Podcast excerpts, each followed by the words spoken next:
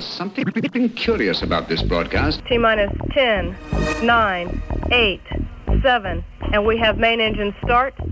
5, 4, 3, 2, 1, and liftoff. This is TGP Nominal. Commence episode now. All systems remain nominal, nominal, nominal, nominal.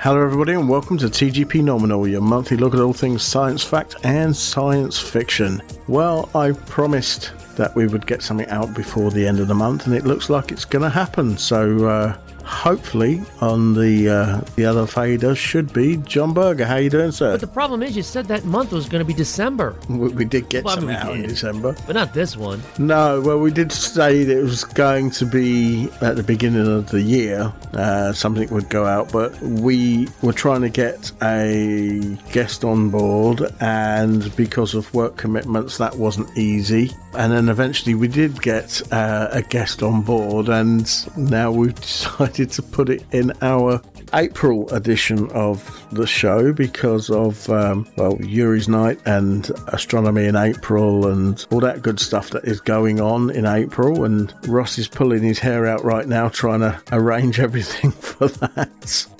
So what you been up to? Avoiding the news. Yeah. yeah, Yeah. our thoughts with everybody out in Ukraine basically. Yeah. That's crazy. Absolutely crazy. And unfortunately, some of the stories that uh, we are going to be talking about today will be affected by what's going on out there. Well, when uh, Baikonur basically is now unavailable to everybody outside Russia, that kind of causes issues, especially for space related podcasts. Yeah. Obviously, you've been doing your live streaming. Yeah, you know, working on my props as usual. You, you got a convention coming up soon. Yeah? PAX East, as we record this, it's still going on. They they're not canceling it unless there's some kind of super crazy outbreak that happens between now and then.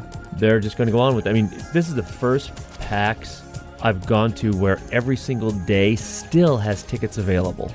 Normally Saturday sells out in a matter of hours. Not this time, which you know could be good or bad. I do love PAX. The crowds can get ridiculous on Saturdays, though. So, at least this way, the crowds are going to be really light, especially on uh, Sunday and Thursday, which, as far as I'm concerned, means more time to talk to people. Yeah, that could work Yeah. to our advantage. You know, and if, well, it, I mean, it worked out last time because Sony backed out last minute. And so the folks at, who run PAX contacted a whole bunch of indie developers and said, hey, we got space. Can you get someone out here this week? And they did. So I was able to talk to a lot of, of developers that I wouldn't have otherwise been able to talk to because Sony would have, or I I don't know if it was Sony or Microsoft, but one of them backed out and all of their floor space was made available and it was still full. So I'm expecting this one to be lighter in attendance, but hopefully just as good in the companies and the studios and so forth that are there. We'll see. Yeah, because in the past we've had some cracking interviews that you've managed to get a hold of. But I mean, PAX West went on, PAX Unplugged went on. They just announced that PAX Australia is coming back. So it's looking good that it's going to be a good four day PAX. So we'll see what happens. Mm-hmm. Actually, apparently there is a. Uh, I I think it's Fan Expo. Let me see. It's more like a Comic Con. It's not just gaming, but it's apparently the biggest in Canada, and that's in Toronto, which is only six hours north of me. That's on par, isn't it, with getting to, over to Boston? about the same distance as Boston. And I've already had a couple of friends up in Canada saying, uh, you know, if you come up here, let's hang out. It's like, okay. So that's in late August. It's going to be more for just general nerddom instead of just gaming. So could meet a lot of other, you know, interesting celebrities and so forth there. In fact, let me see. Uh, already booked. Elijah Wood, Sean Astin, Billy Boyd, and Dominic Monaghan. Ming-Na Wen is going to be there. Kevin Smith is going to be there. I'm hoping to head up to Canada anyway, but at least not for a, you know, fan expo. That'd be kind of cool. We've had quite a few of our uh, main conventions for 2022 take place. So that's been really good for a lot of my friends that are cosplayers who have been itching to get into their costumes. You know, during lockdown, a lot of these guys had time to actually make new outfits and they haven't had a chance to air them in public yet. Yeah, so they're really looking forward to that. No different than me and my props. I'm I won't be in cosplay. I don't care, but I'm bringing up my latest prop with me, which is going to be interesting because it's almost 10 pounds. Wow. Yeah, so I've already modified it to have a quick release rifle strap attachment. I'm gonna have a rifle harness with that. I'm not not carrying a 10 pound prop for four days without some kind of support. So this is gonna be my test for durability for that. Yeah, that'd be great for security as well, I would imagine. Well, you, you you check the prop in before you're allowed to re- even enter the area, and they'll check it out, make sure everything's good. I'll have some kind of you know, those those stupid orange things on the front to say, "Hey, this is a prop and not a real gun." Considering that there's not a single gun on planet Earth that looks like this, but you know, yeah. I remember when I went to Star Wars celebrations in London. Obviously, you get your bags checked and everything. And uh, they said, Have you got any offensive weapons in your bag? And I said, "Well, Only a banana. what's offensive? What does that mean? Well, anything could be offensive. I mean, mine could be offensive. I could take the ammo drum out of it and throw it at someone. I mean, yeah, I could still hurt someone with mine, but whatever. This security guy, he laughed. He checked me bag and he went, Oh, you have got a banana. I said, I wasn't making it up. I've got a banana in my bag. Well, no, this thing is 38 inches long. It's slightly bigger than a banana. I mean, that could be deadly if I just let it slip. Yeah. You know, somebody could trip on it. And Mine could definitely be deadly if I let it drop on someone's head. when you're going up escalators or whatever, just be careful. Oops, sorry. but yeah, that should be fun because if I remember rightly, when you went to PAX East last time, it was the last convention before everything got shut down. We made it by about two weeks, and then everything all got shut down, so we got in there just in the nick of time. Yeah, and that was the last thing we properly covered apart from Live in the Park on uh, August bank holiday. So it was really weird not having. Well, we wasn't going to have Field of Force Day last year anyway because they were going to give it a gap. But no Space Rocks. There wasn't anything in between any of the smaller conventions that I go to. So it was like, wow, this has been a bit strange. So going to Live in the Park last year and there was uh, around about fifteen thousand people. Uh, it was a strange feeling. that was over the course of the day, not all at once, to and fro, you know. So, yeah. So, I was wondering actually with PAX East, would it be worth looking at the list of, you know, who might be there and reaching out to them beforehand? Oh, I don't even know if they have an exhibitors list yet. I mean, it's still six weeks out. Okay, just keep an eye out. Right, so I think it's time we take a short break, and when we come back, well, it's space news.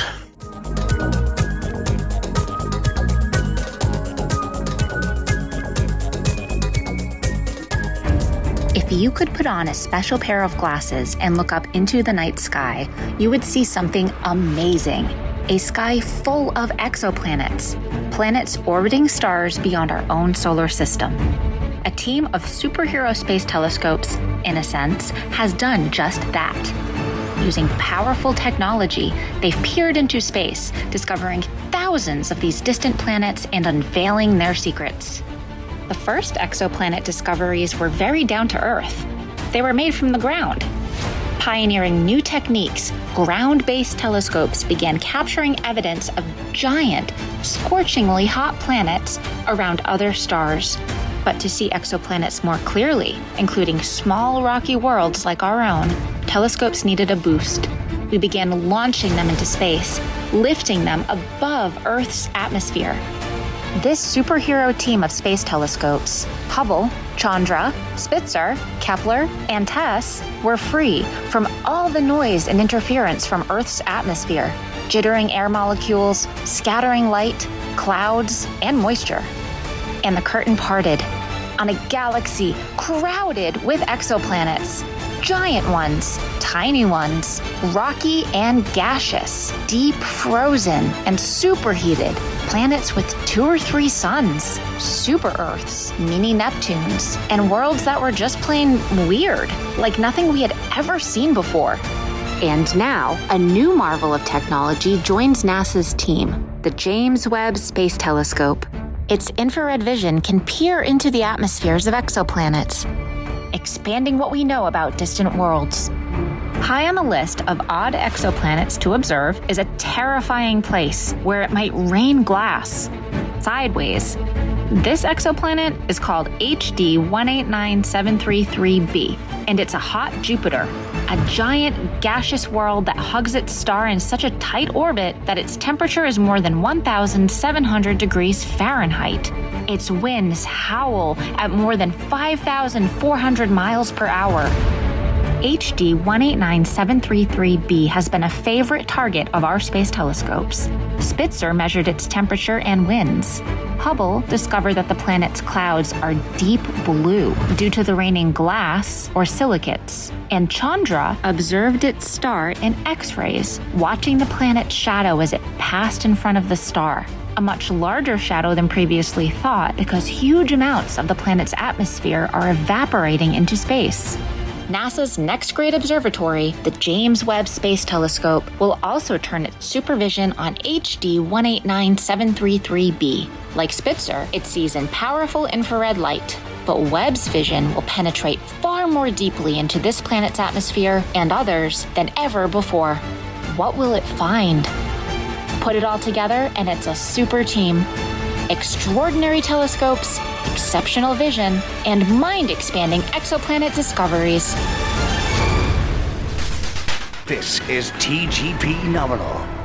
Welcome back to TGP Nominal. As we mentioned earlier, we couldn't continue talking about space and stuff without mentioning what's been going on in Ukraine. I mean, since Russia invaded Ukraine, relations between the first nation to reach space and the Western world has been stripped to the bone, which basically means Europe's space agency has cancelled several launches on the Russian rockets. A contract between privately held OneWeb and Roscosmos for six Soyuz launches has been nullified. Europe has suspended work on the ExoMars exploration mission that was set to use a Russian rocket and lander and Russia has vowed to stop selling rocket engines to US launch companies. That's a very compressed version of what's been going on, really. In addition to these actions, the Russian chief spaceflight official Dmitry Rogozin has been, well, let's just say bombastic. And he's been making a lot of statements on Twitter and threats and things about how the ISS partnership could end. And a lot of the things that he's talking about, he's pretty much shooting himself in the foot because he does forget that, well, not everybody relies on them anymore, and there will be ways around things now. If this had happened a few years ago, um, say around 2012, maybe, it might have been a different situation because then we were solely relying on Russia to do pretty much everything. Not quite the same anymore. So far, however, Russia has not prohibited NASA astronauts from flying on Soyuz vehicles or recalled Russian astronauts that are training in the United States. Nor has the limited cooperation between Russia and NASA faltered. So that's a good sign, but how long will that stand for?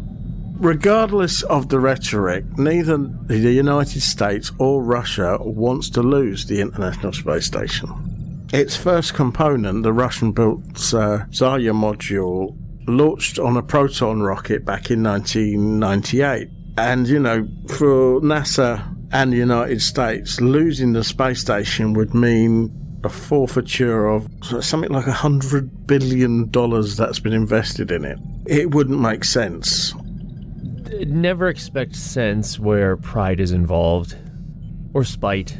That's the problem with that, you know. And I guess there's also debate as to how much the governments of the US and Russia are getting from having the space station up there. It's an expense, it's not an investment, really, when you think about it, depending on how you define it. To the people, to the science, to the researchers, you bet it's an investment. The governments might not care, especially when you've got spite running very high like you currently do right now. Yeah, because I believe the International Space Station was developed for something for the space shuttle fleet to do. That's true. Because they were losing a lot of investment because a lot of people didn't want to put payload onto the space shuttles because of the problems that they'd had. So they needed some way of using the space shuttles to their full potential. And building a space platform was the way forward. There were others before this too, like Skylab. Yep, Mir.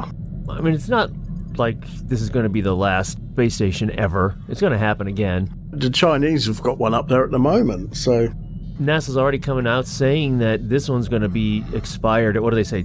2031. They plan on dumping this into the ocean, which to me makes no sense. I think they could probably use it as part of this gateway thing. Yeah. Well, I use it as part of the gateway thing, but I guess for me, the whole thing is as long as it's working and it's not a risk, keep using it. Fine, some parts might get old and outdated. Which is more expensive, to come up and build a new one or to try to maintain the current one? Yeah.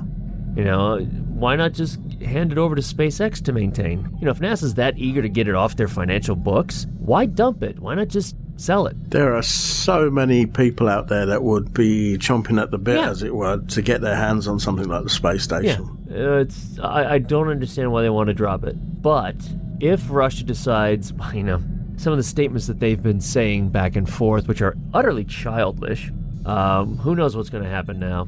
I still think it's dumb to try to get rid of it. You know, again, un- until such point that it becomes a risk. Is it a risk right now? I don't know that it is. You know, you hear failures here and there on things going on, but they get them fixed. So, I don't know. We'll see what happens, but we'll see if this whole conflict and uh, the head of Roscosmos being. And it might not be professional for me to say childish, but when you look at the stuff he's been saying, it's ridiculous. He and, and uh, some U.S. astronauts, retired, thankfully, have been going back and forth, and the statements are ridiculous between the two. So, I don't know. If the Russian and the US segments were to unlatch and the power and the communication cables linking them were severed, most of the immediate need for the space station would be maintaining the station's proper altitude. This likely could be accomplished by the Northrop Grumman built Cygnus vehicle. Uh, which is presently attached to the station and is about to demonstrate such a capability. Previously, Northrop has been able to build about three Cygnus vehicles a year, and it would probably need to build more to have a fueled Cygnus docked at the station at all times for maneuvering. So you've got that as an option. Yeah. Well, didn't you say when we were talking earlier that Elon Musk already said that SpaceX is there to save the space station in one way or another? Well, basically, Rogozin was saying that, you know, if they power down the space station, it won't fall on Russia, but it could possibly fall on the United States, China, India, and that's not his problem. And who would save it? And Elon Musk, he didn't actually say anything at all. He just put the SpaceX logo in the replies on Twitter. If a Soyuz capsule can nudge the space station, I'm certain SpaceX could. Definitely. And if it can't right now, I wouldn't have thought it'd be long for them to develop something that can give it a boost. I mean, they've got various different engines that they can use. But really, what are they going to do? Shut the power down and what? Leave the astronauts up there to die? Is that what he's talking about? I think he was talking about evacuating, Yeah. but um, I don't think there'd be any need for that. I'm sure that ESA will be prepared to put some more funding into it.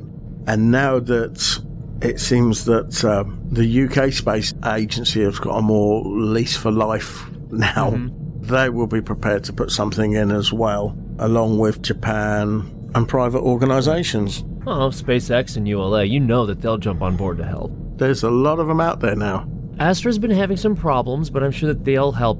Oh yeah, for sure. I would say Boeing, but who knows what's going on with that? I that? think they're too busy trying to justify the ridiculous amount of money that they've been blowing on the SLS. Which is looking great at the moment. Have you seen those photos? It is looking good. Oh, well, I mean, well, golly, I mean, we're only billions of dollars in the red for this. It better look good. I just thought of if, if they need some other kind of service modules and things to keep things going. Well, you know, the European Space Agency used to provide service modules for NASA in the past. They've still got the designs. It doesn't take long to get them up and running. ESA can help out with that as well. There is some certainty that Russia won't be involved with the space station after 2024 anyway. One option has come from a private company in Houston called Axiom Space, who plans to launch a private module for the International Space Station in September 2024 the Axiom module can perform both the reboost and altitude control functions presently done by the Russian segment of the International Space Station. Once you get one private company with a module, there'll be others that want to build modules and send them up, and there's plenty of options to get them up there. Who knows? The way Hollywood has been talking, they want to start shooting things up in space. Maybe the studios will have their own ISS modules for their own movie shoots. Wouldn't surprise me. Would not surprise me at all. But I mean, could you imagine the studios saying, oh, yes, on our International Space Station lot, you know, they just have a segment dedicated specifically to movie shoots? That would be pretty cool, actually. I was just reading something. If the space agencies are okay with a full commercial marketing on these outposts, for example, one of the companies wants to have a McDonald's module. or Starbucks. Starbucks will be there. Oh, there will be a Starbucks. I can guarantee. You know it. it's going to happen. I'm sure they're already planning where they're going to have their buildings on the moon. Yeah, when we start colonizing places, Starbucks will be the first up there. The first interstellar Tesco's. Yeah. You don't think it'll happen? I don't know about Tesco's. Well, I had to throw something I knew you'd recognize. Probably be Waitrose, which is um, a posher supermarket. It's owned by a company called John Lewis's, who are a big department store. Can't I've ever heard of that one. Yeah, basically, whatever you can buy in Tesco's, you can buy it in Waitrose for about three times the price. Ah, okay, that makes sense. So it's like Amazon and Best Foods. Uh, yeah, pretty much. John Lewis's is a company that is pretty much owned and run by the staff. Oh wow. So everybody who works for the company is a shareholder. Yeah. So it gives them more uh, incentive to do well for the company. Obviously, you've got Soyuz rockets that launch from French Guiana, which uh, is a bit of a problem. But I think it will be the incentive for Ariane to speed things up with their Ariane 6. I think it's going to do more than just Ariane. I mean, there, we've talked about a number of places that, you know, up and coming startups that are probably not going to push it because now they've got the opportunity. You know, whereas everybody was going to Baikonur before, it's like, hey, hey, guys, we're here. We're here. Come to us. Come to us. So, I mean, at least there's that one bit of good that might come from all of this. You know, with it, it's a hell of a lot of bad, but, you know, I mean, this is exactly what Elon Musk was predicting. He really wanted to bridge that gap that he knew was coming, and he kind of did that. yeah, he did. he definitely got that one right. Even though the uh, what we call the old guard, the old school companies, the, the ones that you know the government organisations had been using, tried and tested for years and years, and they thought, yeah, this will never happen. They'll never do it. We'll get all the contracts. Blah blah blah. Yeah, I remember those days. I remember those days. Yeah. And now they're like, ah. Yeah, credit where credit's due. He definitely got him on that one. Back in the day, the, the people saying he was absolutely crazy. But we're not saying he's And- not. Crazy's a strong word, but, you know. He's not afraid to do what he believes. Yeah, yeah, that's very true. The majority of the time, it pays off. I'm not saying there's been a few been a couple of bumps in the road. been a, hmm, I still regret not buying one of those flamethrowers. not a flamethrower. Not a flame. Yeah, that's what it, you know. You know. What I, I regret not buying the not a flamethrowers. There you go. I saw two Teslas, one right after the other, as, as I was driving around yesterday. So It's surprising how many are over here, actually. really, Yeah. wouldn't mind one for driving around locally, but I do too much road driving for. Uh, oh, we have to stop now and sit for a half hour to forty-five minutes for the car to charge. I'd rather gas up and go. It's getting better, though. I think you can get it down to about 20 minutes for a decent charge on one now. It's pretty cool. You can pull up to a service area, just plug it in, go, you know, get something to eat, come back, and it's done. Maybe. I mean, in this country, they're saying that they want to phase out all fossil fuel vehicles by 2030. In eight years, really, that ain't gonna happen. Not gonna happen. They said that with um, analog radio. They wanted to phase that out by 2016, but yeah, that hasn't happened. Well, no, is analog still going at the, or has everybody switched over to digital? Oh, Not Really? here. It's uh, well, it's still FM transmitters rather than digital what. Yeah, yeah. The thing is that digital radios are still quite expensive for what they are. The average price of one is probably about twenty-five pounds Mm. to thirty pounds, which when you can pick up a little FM thing for you know, a couple of quid. True. I would have. I would have figured that if anybody would switch over to all digital, it'd be you guys. we were one of the first places in Europe to actually change to completely digital television. We decided that because we were hosting the Olympics and the Paralympics, we wanted to have full UK digital coverage for the Olympics. So by the summer of 2012, we were fully operational. It's not quite the same with digital radio. Not too many people have got a digital radio, but a lot of people have got things like the BBC Sounds app on their phone and that kind of thing, which is really pretty good to be honest with you. I use it a lot, but then again, I have got two digital radios in the flat. BBC Sounds, Radio and podcasts. Well, there you go. a lot of the radio shows that I listen to go on in the evening, so I don't get to listen to it then. At work, I can listen to it on the Sounds app, and that's where I listen to Sounds of the 80s. But I'm sure that people are concerned about what's going to happen now because Russia built some of the parts for various Western rockets, things like that. Well, ULA has already come out with a statement saying that everything that they need to finish their remaining Atlas V launches, they've got. They've already got all the engines that they need. Uh, they're currently being stored in Decatur, Alabama. According to this, ULA spokesman Jessica Rye said, As we manage the transition to the Vulcan launch system, all necessary RD 180 engines to execute the Atlas V flyout are safely stored in our factory in Decatur, Alabama. Those engines power the first stage of the Atlas V, and uh, following Russia's 2004 invasion of Crimea, Congress ordered the Pentagon to stop using launch vehicles powered by Russian engines and only allowed the DoD to award contracts to the Atlas V, and those are for launches through this year. So now ULA is transitioning to Vulcan, which is going to be based on Blue Origin's BE4 engines. So they have contracts right now to launch about 25 more missions for the government and for commercial customers between now and 2025. And they say that they've got all of the engines and they've been working with them so long that they've got all the expertise that they need as well should they run into any issues with it. I mean, at least there's that. Any parts that they might need but they don't have, they've got an agreement with Milling Precision in Wichita, Kansas to supply those parts. So, or the folks at ULA are confident that they've got everything they need for the rest of the Atlas V missions. So, that's at least something. They were able to plan ahead for that. Unfortunately, that's not quite the same for Northrop Grumman because the Antares rocket's first stage is built in Ukraine and powered by two RD-181 engines manufactured in Russia. OneWeb, however, would also have a situation. People are saying, well, why don't they use SpaceX? Well, they can't really use SpaceX because SpaceX produced their Starlink system and OneWeb is a rival. So that's particularly not going to happen. Uh, not necessarily. You pay them enough, they'll probably do it anyway. Okay, I mean, I talk about this in my podcast every now and then because you've got LG who makes their TVs, but then you've got LG Display, which makes panels, and they're not directly associated with LG's TV manufacturing arm. So you'll find LG displays in other vendors' TVs, like Sony and all those others. I mean, I guess it's still technically possible if SpaceX is a separate subdivision from Starlink. I mean, there's still a possibility.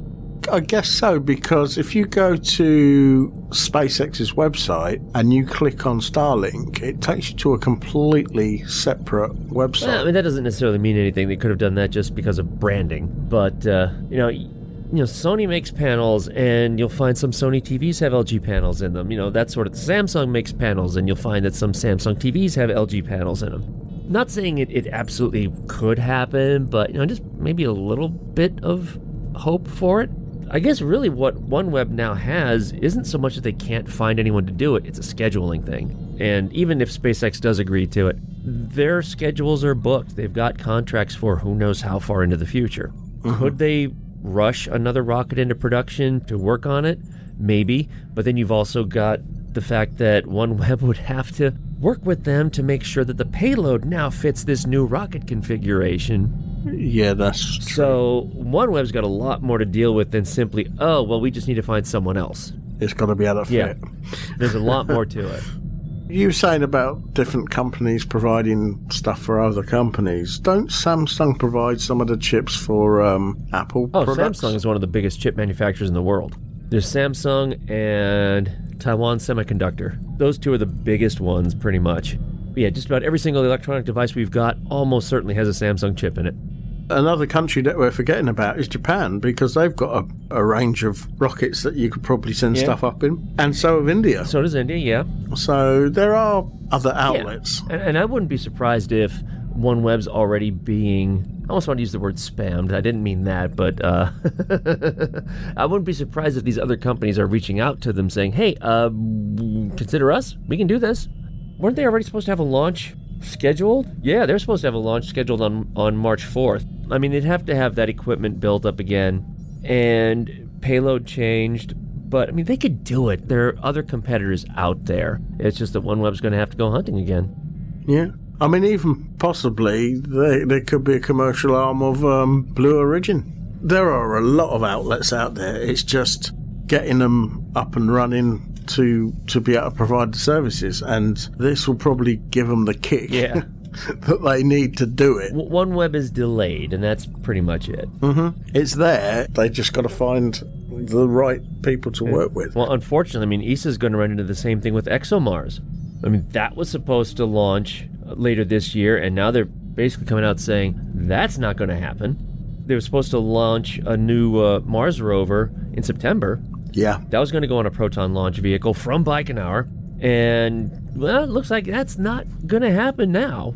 They've said uh, regarding the ExoMars program continuation, the sanctions and the wider context make a launch in 2022 very unlikely. ESA's Director General will analyze all options and prepare a formal decision, blah, blah, blah, blah, blah, blah, like they say.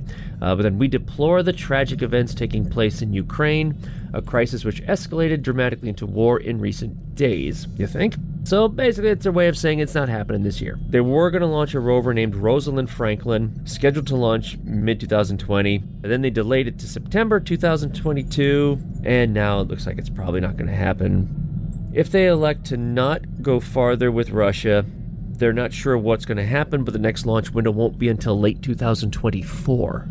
Do you have to be so precise with when you're going to launch Yep. to get things in the right window for getting to Mars?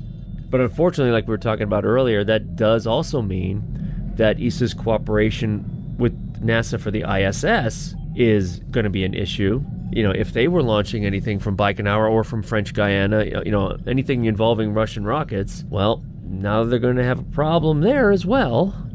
At least they did say that uh, we are not getting any indications at a working level that our counterparts are not committed to ongoing operation of the International Space Station, and that includes with Russia, from what they're saying, we're operating just like we were operating three weeks ago. So I mean, there's a little bit of potential goodness there, but you know, with the way that you said, uh, some of the leaders of Roscosmos have been uh, tweeting. Let's just put it that way Yeah. who knows how long that's going to last. I mean, it might have already changed since that article was was released because he's been pretty. Yeah, he's he's being ruthless. So who knows? So basically, it's been a bit of a downer, but there is some positivity there. If, if one thing I know is that the space community get round these situations. I mean, who knows? Maybe this will boost, no pun intended, Copenhagen suborbitals. Oh, that would be so you know, cool. to have them help. You know, get get their rockets going. Yeah, I mean, that's one thing they've been saying since they started that they want to launch somebody into space. Uh, there's one last thing I wanted to mention uh, about what's been going on and Russia's invasion of Ukraine has also destroyed a large part of its own space history. I don't know if you heard this story, John, with reports now confirming of the fate of the enormous Yes. aircraft that was originally built to transport the Soviet space shuttles. It was once the world's largest flying machine, both in wingspan and weight. The Antonov AN 255, or the, is it the Mira? I think it was the Mura. It's basically Dream translated into English. Was parked in an open air hangar undergoing repairs at uh, an, an airport to the northwest of Ukraine's capital city of Kiev when Russia launched its attack. The Antonov company took to Twitter to say, until the AN 255 has been inspected by experts, we cannot report on the technical condition of the aircraft. The destruction of the AN 255 comes almost two decades after the only Buran to fly into space was also destroyed, the result of a hangar collapse in May 2002. Now, I've seen the pictures that are supposedly of it, or what's left of it. Uh, there's no rebuilding it. In fact, that image is already up on Wikipedia, and yeah, it's not being rebuilt. Everything in front of the wings is gone, you know, and, and Wow. part of the right wing is gone. So, yeah, I mean, the, the cockpit is completely missing. The only thing that appears to be intact is the left wing and the aft part of the body. Everything else is gone. So she's not being rebuilt. They could build another one, I suppose, but what are the chances that's going to happen? I can't see it.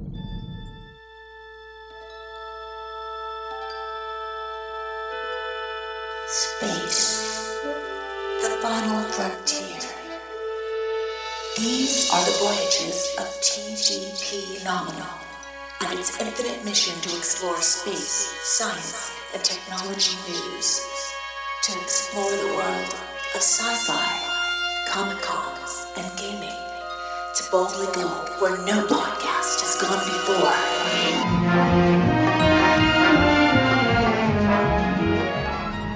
Obviously, you, you, you can't compare these little glimmers of hope when it comes to, to space exploration with what's going on over there. Um, we're, we're trying to just keep this in terms of what's happening in space and getting back up to space and so forth. So, we're, we're just trying to stay focused on that. We all know the atrocities that are going on in Ukraine. But at, at least with respect to getting back into space is as awkward as it sounds and it, as awkward as it is for me to say it this actually is opening doors of opportunity for some other companies to get up into space sooner than they might have originally intended it sucks the way that they had to come by it but hmm.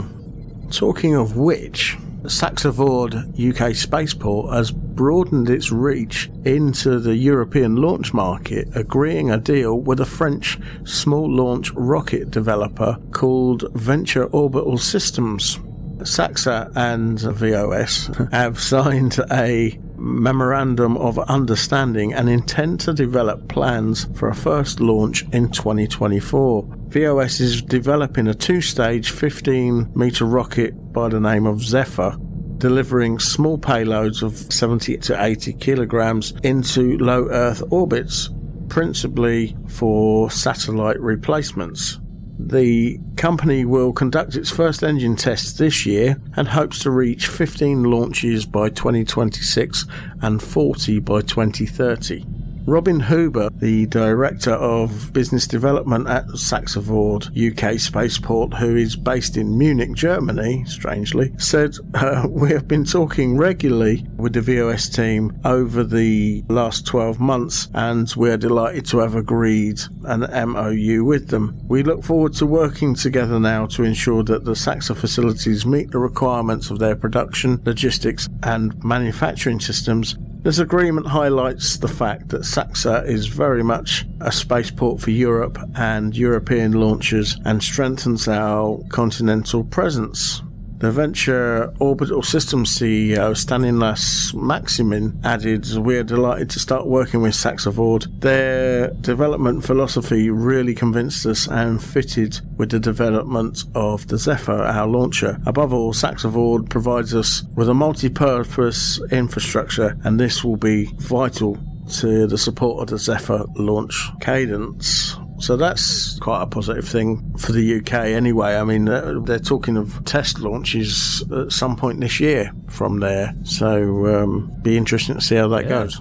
To have something launched from the UK for the first time ever.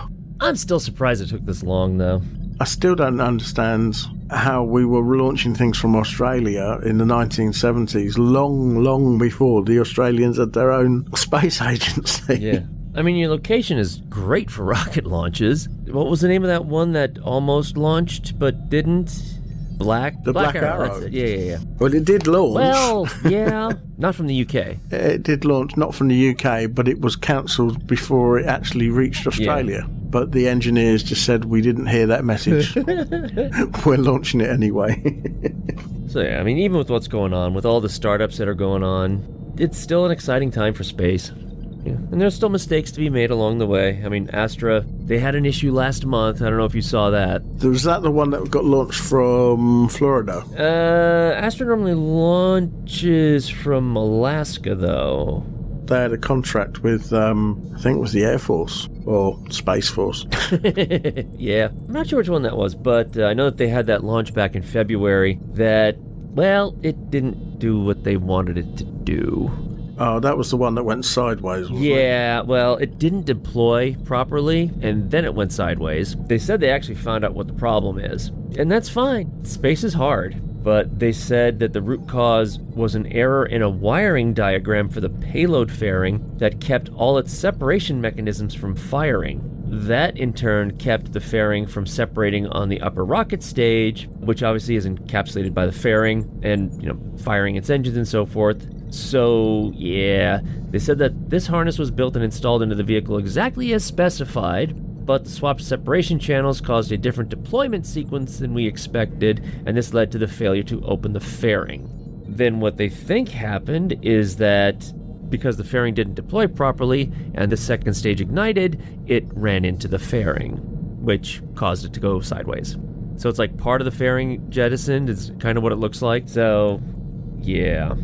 I mean, they don't exactly know why the second stage went off like it did, but they're assuming at this point that it ran into the failed part of the fairing. Now, they said that a misled series of signals resulted in a chain of events, resulting in the upper stage's inability to recover from its tumble. Although we had designed our software suite to be resilient to packet loss, an unlikely combination of factors resulted in a failure that we didn't predict. You know, I get that. You can't test a negative. They've corrected the payload fairing wiring harness flaw and instituted new tests that would be able to detect this problem for future vehicles. They also handled their software to better handle packet losses. They've learned from it, they're changing their policy. Space is hard. Well, everything you do in the space industry, you learn from it, whether it's a failure or successful. In many respects, you can't say something was a failure if you've learned from it because you're getting something from it. So it's not a 100% failure. Maybe not 100%, but You look at Apollo 13. yeah, that's true. Would you call that a failure? No, because they managed to get those guys back mm-hmm. home. To me, that's not a failure. Yeah, that's true. Did you read the article from the auditors regarding Artemis? Let's just say that, uh, as an American taxpayer, this is really just wow. The first four Artemis missions will each cost 4.1 billion per launch. That's just the launch. You know, and, and the, the stuff necessary to build it. That's not further development costs or things of that nature. So that's just for production cost and ground operations. So the first four launches are going to cost a little over $16 billion just to launch them. Absolutely crazy. So obviously we got Boeing who is in charge of handling the SLS. We've got Lockheed Martin who's doing the Orion development. Remember back in 2012 when they first were talking about this? They said that the per mission cost would be about 500 million, and we are now over 8 times that. Doesn't surprise me. Yeah. So, according to this, they said uh, it's a challenging development process, of course. Duh. But we did see very poor contractor performance on Boeing's part, poor planning, and poor execution. But of course, it's Boeing, so you know they're just going to be given a pass.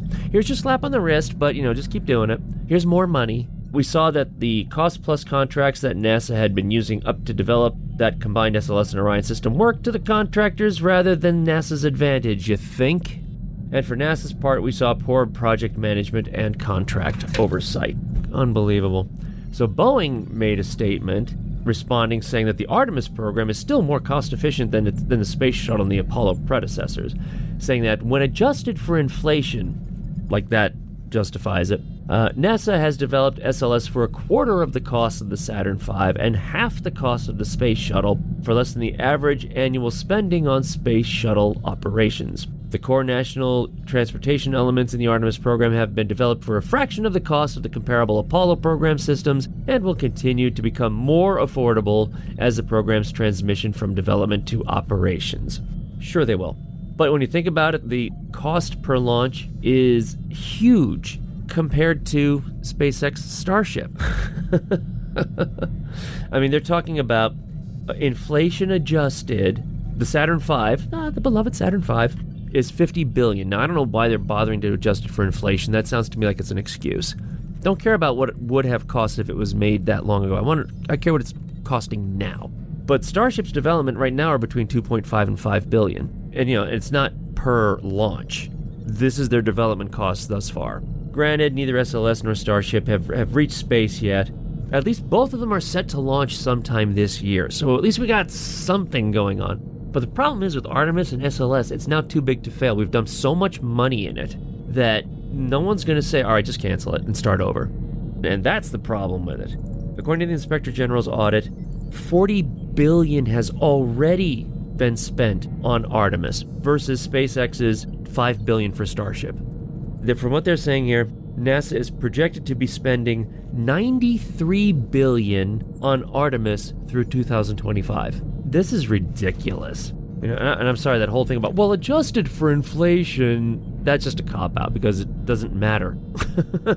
well, pretty much with the Apollo thing, they were given carte blanche anyway. They were doesn't Yeah. matter how much it costs to get it up yeah, there. get it up there and beat the Russians. That's not Yeah. the case with this. I mean, it's good that we are going back to the moon, but it's a costly affair. uh, We're talking almost $100 billion before 2025. Meanwhile, SpaceX is there saying, yeah, we've spent 5 billion so far, and they're going to be launching their rocket this year, most likely. It's crazy.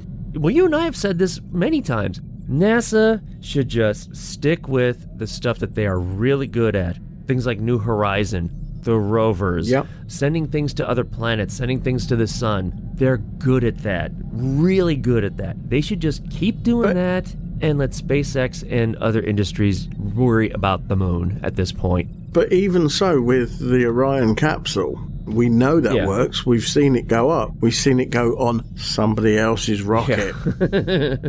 Yeah. Oh, by the way, you can get boarding passes for uh, Artemis Already 1. did. I was disappointed that it didn't include the mileage from the previous things that were done, though. It's still NASA. Yeah, it's a completely different site and everything, Yeah. isn't it? You, you can't uh, add it on. I suppose the other one is because it's all Mars based. That's, that's possible, yeah. No, I already got mine. yeah, so our names are, will be on the launch. There's going to be a chip on there with, uh, with our names on it. For the amount of money it's Um, costing, our names better be going up on a gold flipping plaque. And I'm not even a taxpayer. if anyone's listening, I'm not an American Well, that's true, taxpayer. Okay. Well, I know what you meant. well, then again, I mean, I'm just wondering, what is the international collaboration on that, if any? I do believe the service module, I think, might be European. So, I mean, it's possible that your tax dollars are going to it in some degree. yeah, It's probably. possible. If I remember rightly, the service module is being made not too far away from where I am right now, about eight miles Well, there away. you go. So you, you, your tax dollars are going to it to some degree, I'm sure, unless they're just completely funded by NASA. I don't think it is. I'm sure there's some investment because down the line there's going to be obviously global partnership. It's in, within everyone's interest to invest. Yeah, or, or at least cooperate in some way. So if anyone is interested in one of these boarding passes, Yes. I'll put a link in the show notes.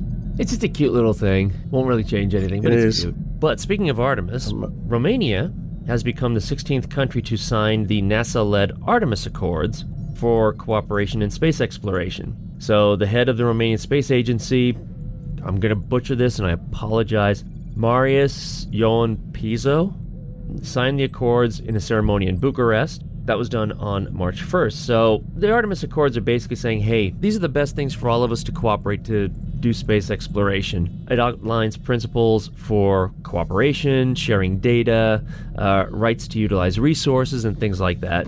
So Romania and seven other countries have all joined the accords since then. No idea what Romania, what their part of the Artemis program is going to be, or why they decided to sign on to the accords, but all they said was this spirit of collaboration was a main impetus for us to join the Artemis Moon exploration endeavor. Among the clear benefits that emerge from the participation in this unique program, we see Artemis also as an attractor for the younger generation towards science discovery, innovation, things that robots still cannot do. I don't know about that. Kids see, hey, there's a new rover on Mars. That is so cool. Oh my God. You know, and, and start to get interested in robotics and things like that.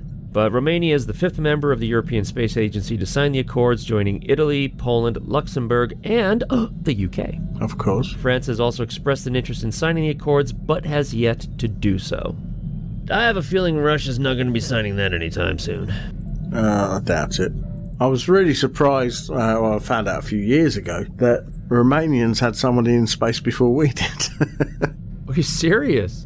Once again, I might butcher his name. Dimitru Prinaru. He is a Romanian pilot and a cosmonaut who was the first Romanian citizen in space. He flew aboard Soyuz 40 spacecraft and stayed on the Salyut 6 space hmm. laboratory in 1981. Wow. They give it another 10 years and we went into space on the Juno mission with Helen Sharman. We were due to go into space in 1986 what it was is the RAF had some kind of payload on board the space shuttle, and they wanted RAF personnel to be on the space shuttle to make sure that it deployed properly. But then you had the Challenger situation. So these two RAF officers were trained to be astronauts, but they never actually went into space. Wow. So I was looking while you were saying stuff, and I found something that I didn't know that Turkey has its own space camp. Um, yeah, I've heard this. I think they've also got one of these mock-up Mars things as well. The article that mentioned that cosmonaut, which, yes, you're right. I'm not going to try to butcher his name because I don't want to do that. they actually own a nonprofit here in the U.S. called Global Friendship Through Space Education. Oh, right. And I mean, it's, it's obviously meant towards kids and so forth, but it's all about promoting friendship among young people from different countries and cultures through the study of space-related science and technology. And I was looking at the about, and it's parent company is Space Camp Turkey.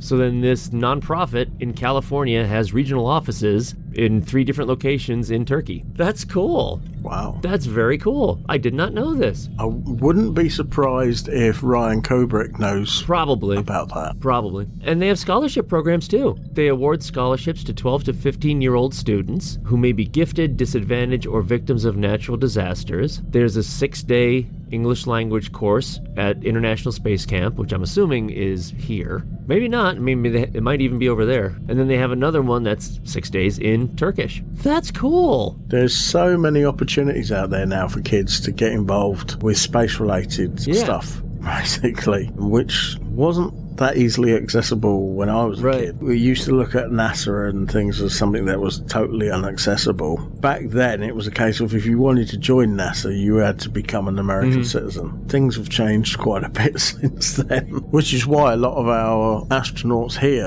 are not classed as British because they uh, became American citizens, like Michael Foale, uh, Piers Sellers. There was a couple of others as well that became American citizens, so they were technically not British, but they were British born. Huh. That'd be kind of cool to get an interview with those folks. If we talked to someone based in Turkey, it would suck for me.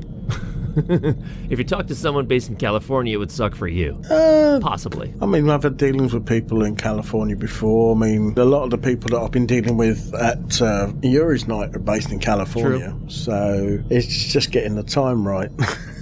Spamhead Productions are a small independent sound recording company based in rural Hertfordshire. We specialise in creating content for all your podcasting needs, whether it be field recordings, vox pops, or capturing the atmosphere during social events. Editing is a very time consuming job, so Spamhead Productions are on hand to take away some of the burden for you. Just advise us on how you'd like your content to sound, and we will do the rest. We can even help you design and manage a website for your podcast too. Visit us now, spamheadproductions.weebly.com. That's spamheadproductions.weebly.com. So, John, So what? That sounded rude. Sorry. I didn't mean it that way. it's good to be back in the saddle again. It, it I'm the American. I should be in the saddle. That's you know. if we're gonna play that stupidity, I'm an American, so I should be in the saddle. What should you be in? So, uh, number 49 bus, I don't know. I don't know either. Oh we, were, we were back in the saddle as well. I mean, we, we were just in armour and jousting and Well, that's a good point. That's a good point. that that's valid. Well, as soon as you hear something back in the saddle, I think of that old country western song. You know, back in the saddle again. we just uh, had different saddles and still do have That's different true. saddles. That's true. Okay, point taken. Anyway, We've been meaning to try and get something out for a while, and uh, yeah, it just seems to come together. So yeah, wish it was under better circumstances, definitely, but yeah, hopefully things will get better soon. the next episode we put out should be the Yuri's Night one. So uh, looking forward to that. So that uh, leaves us with the normal stuff we say at the end of a show, which is uh, thanks for listening, stay safe, and we'll speak to you again real soon. Toodles, you stuffy English nigget. Well, that about wraps it up for this episode of TGP Nominal. If you want to get in touch with us, then Send an email to garbagepod at virginmedia.com, where your input is our output. or click the social media icons at the top left of the page over at tgpnominal.weebly.com. If you would like to subscribe to any of our podcasts, you can do so via iTunes, the RSS feed, and also Stitcher and TuneIn on Demand Radio. And you can listen to me going solo, bringing you the latest in movies and home theater for regular people in the Widescreen podcast over at widescreen.org. Don't forget to rate and review us. If you like what we're doing here, then why not buy us a pint by clicking on the donate button on any of the podcast pages. And don't forget to spread the word about us.